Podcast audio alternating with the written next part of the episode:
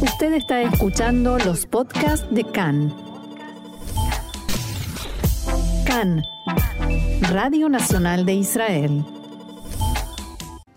Y nosotros llegamos a la hora de la política en Vamos a hablar nuestro de programa. Vamos Te voy a adelante. sorprender. Vamos a hablar de A ver. elecciones. No. Comicios, sí. No te ¿Cuánto puedo hace que no votamos?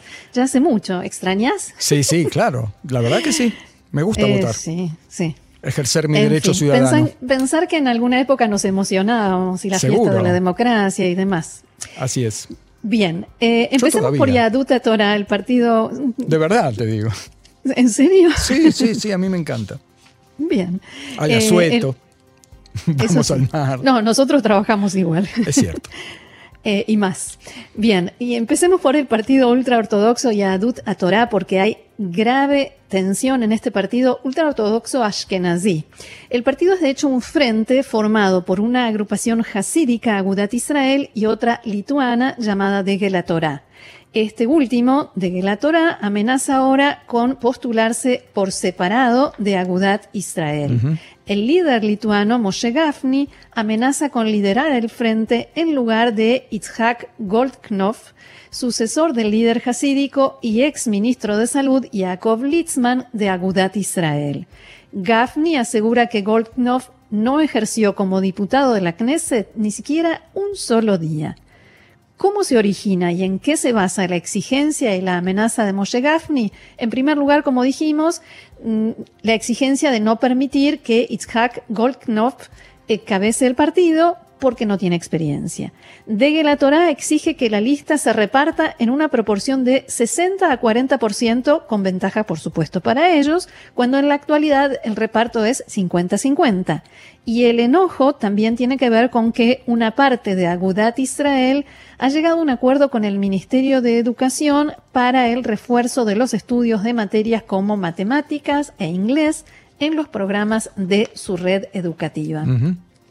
Y aunque pasaron varias semanas desde que Goldknopf fue designado como sucesor de Litzman, todavía no se ha reunido con Yaakov Litzman ni una sola vez. Y esto, como sabemos, puede afectar al bloque de la derecha. Así es. Eh, yo también te quiero contar que también en la coalición se cuecen habas, porque en la mañana de hoy Khan dio a conocer que cuando asumió el cargo de primer ministro, Yair Lapid le ofreció al primer ministro alterno, Naftali Bennett, ocupar el cargo de ministro de Relaciones Exteriores suplente. Cabe señalar que este es el cargo, el ministro de Exteriores, que Lapid ocupó durante el último año, el año de gobierno entre Bennett y Lapid. Sin embargo, Bennett rechazó la propuesta de Lapid, que, dicen los analistas israelíes, quizás quiso compensarlo por el cambio desfavorable que hizo con la caída del gobierno y porque, en realidad, no tiene una función demasiado significativa en su rol de primer ministro alterno. A través del director de su despacho, Naftali Bennett le hizo llegar a Lapid su respuesta. No, gracias. No estoy interesado en ejercer el cargo de canciller. El contexto de este rechazo por parte de Bennett es la tensión existente entre los despachos de ambas personalidades. En el entorno de Bennett dijeron que éste ha decidido desaparecer del radar público, los titulares y las noticias, según su expresión, y por eso prefirió rechazar la propuesta del Premier Lapid. A raíz del rechazo de Bennett, Lapid se propone continuar ocupando la cartera de Relaciones Exteriores. Y tampoco en Meretz hay demasiada calma. El viceministro Yair Golan, que enfrenta en las primarias a Zeaba Galón por la dirección del partido Meretz, declaró esta mañana que la izquierda debe recuperarse y crecer. En diálogo con Khan, Golan afirmó que si logra ponerse al frente del partido, él sabrá crear una alternativa de gobierno. Yair Golan aseguró que si Zeaba Galón está al frente del partido, no podrá conseguir más que cinco escaños en las próximas elecciones y que él puede lograr más. Cabe señalar que Khan dio a conocer anoche una nueva encuesta que indica que si las elecciones se realizaran hoy, Meretz obtendría cinco escaños al mando de Zeaba Galón, pero cuatro si su líder fuera Yair Golan. Y a propósito de la encuesta de intención de voto de Cannes, desde este sondeo surge que, si se efectuaran elecciones generales hoy, el bloque de Netanyahu obtendría 60 escaños. O sea, no llegaría a la mayoría requerida para formar gobierno, que es de 61, o sea, la mitad más uno de la Knesset, y una vez más no habría definición por medio de las urnas. Como decíamos antes, sextas elecciones. De todos modos... No, mejor no.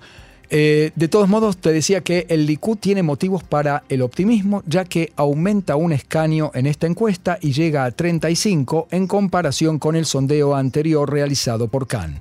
Y Eyatid, en cambio, pierde un mandato con 22. Cajol Lavana Tikva Hadashah, la unión entre Benny Gantz y Guidon Sar, pierde dos escaños y obtiene 12. O sea, eh, menos de lo que tenían si fueran separados, que iban con 14, ¿no? Eh, sí. Sumados. El sionismo religioso de Smotrich y Ben-Gvir 10, Shas 8 y Aduta Torah 7. Abodá el laborismo se fortalece en un escaño y tiene 6. Y la lista árabe unificada también 6. Meretz con Zeaba Galón, como dijimos, aumenta en un mandato a 5 y con Yair Golan a la cabeza, en cambio, obtendría solo 4, apenas al borde del umbral electoral. Israel Beiteinu de Avigdor Lieberman 5, Ram 4. Yamina, de Ayel Chaquet, no pasa el umbral mínimo. El sondeo fue realizado para Cannes por el Instituto Cantar y fue respondido por una muestra representativa de 552 encuestados, hombres y mujeres. El margen de error es de 4,4%. Como decíamos, según esta encuesta, el bloque de Netanyahu obtendría 60 escaños, mientras que el de Lapid sumaría 54. La lista árabe unificada con 6 podría darle a Lapid la posibilidad de llegar a 60, pero tampoco esto alcanzaría para definir la situación y darle a alguno de los candidatos la posibilidad de formar gobierno. Por otra parte, la encuesta realizada para Cannes por el Instituto Cantar se hizo después de la declaración del ex primer ministro Benjamin Netanyahu ante la comisión oficial que investiga la tragedia del Monte Merón el año pasado, en la cual, recordemos una vez más, resultaron muertas 45 personas. En su declaración, Netanyahu que era primer ministro al momento de la tragedia, dijo que no sabía que la realización de la celebración en ese lugar implicaba un peligro y que no es responsable, no se lo puede hacer responsable de lo que sucedió porque él no sabía. Se le preguntó a los encuestados cuál es su opinión sobre la afirmación de Netanyahu según la cual no tiene responsabilidad por la tragedia del Monte Merón. Y a esta pregunta el 43% respondió que sí tiene responsabilidad en lo sucedido, un 32% opina que Netanyahu no tiene responsabilidad en la tragedia de Merón y el 25% no saben y no respondieron a la pregunta. Es interesante, Marcelo, cómo están divididas las personas que respondieron a esta pregunta, porque ese 32% que opina que Netanyahu no tiene eh, responsabilidad en la tragedia de Merón son, en su gran mayoría, votantes de derecha. Pero también hay que señalar que un tercio de los votantes de derecha, incluso partidarios del Likud que participaron en la encuesta, dijeron que sí creen que Netanyahu tiene responsabilidad por lo que pasó esa noche en el Monte Merón. Y la pregunta sigue siendo cómo impactará eso en el patrón de voto, ¿no? Y la respuesta estará el primero de noviembre. Abierta, así es. Otro tema, el Ministerio de la Diáspora anunció el último jueves la creación de una Dirección para la Renovación Judía que incluirá a varias organizaciones reformistas y conservadoras con un presupuesto de 60 millones de shekels. Los partidos ultraortodoxos criticaron duramente la medida que se enmarca en los acuerdos de coalición con el Partido Laborista y en pleno periodo electoral. El líder de Shas, Ariederi, por ejemplo, escribió en su cuenta de Twitter que, abro comillas, el gobierno de la Pete Lieberman está repartiendo decenas de millones de shekels a reformistas que no reconocen la santidad del muro occidental y están causando la destrucción del judaísmo, en sus palabras.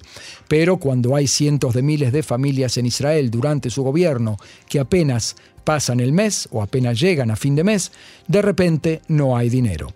El titular del partido ultraortodoxo Ashkenazi, Yaduta Torah, Moshe Gafni, dijo en respuesta que lo más controvertido es el tema de los reformistas clavando un cuchillo en la espalda del judaísmo y el Ministerio de la Diáspora solicita transferirles presupuestos en vísperas de elecciones, cosa que está absolutamente claro que no debe hacerse. La transferencia de este dinero debe evitarse, palabras de Moshe Gafni.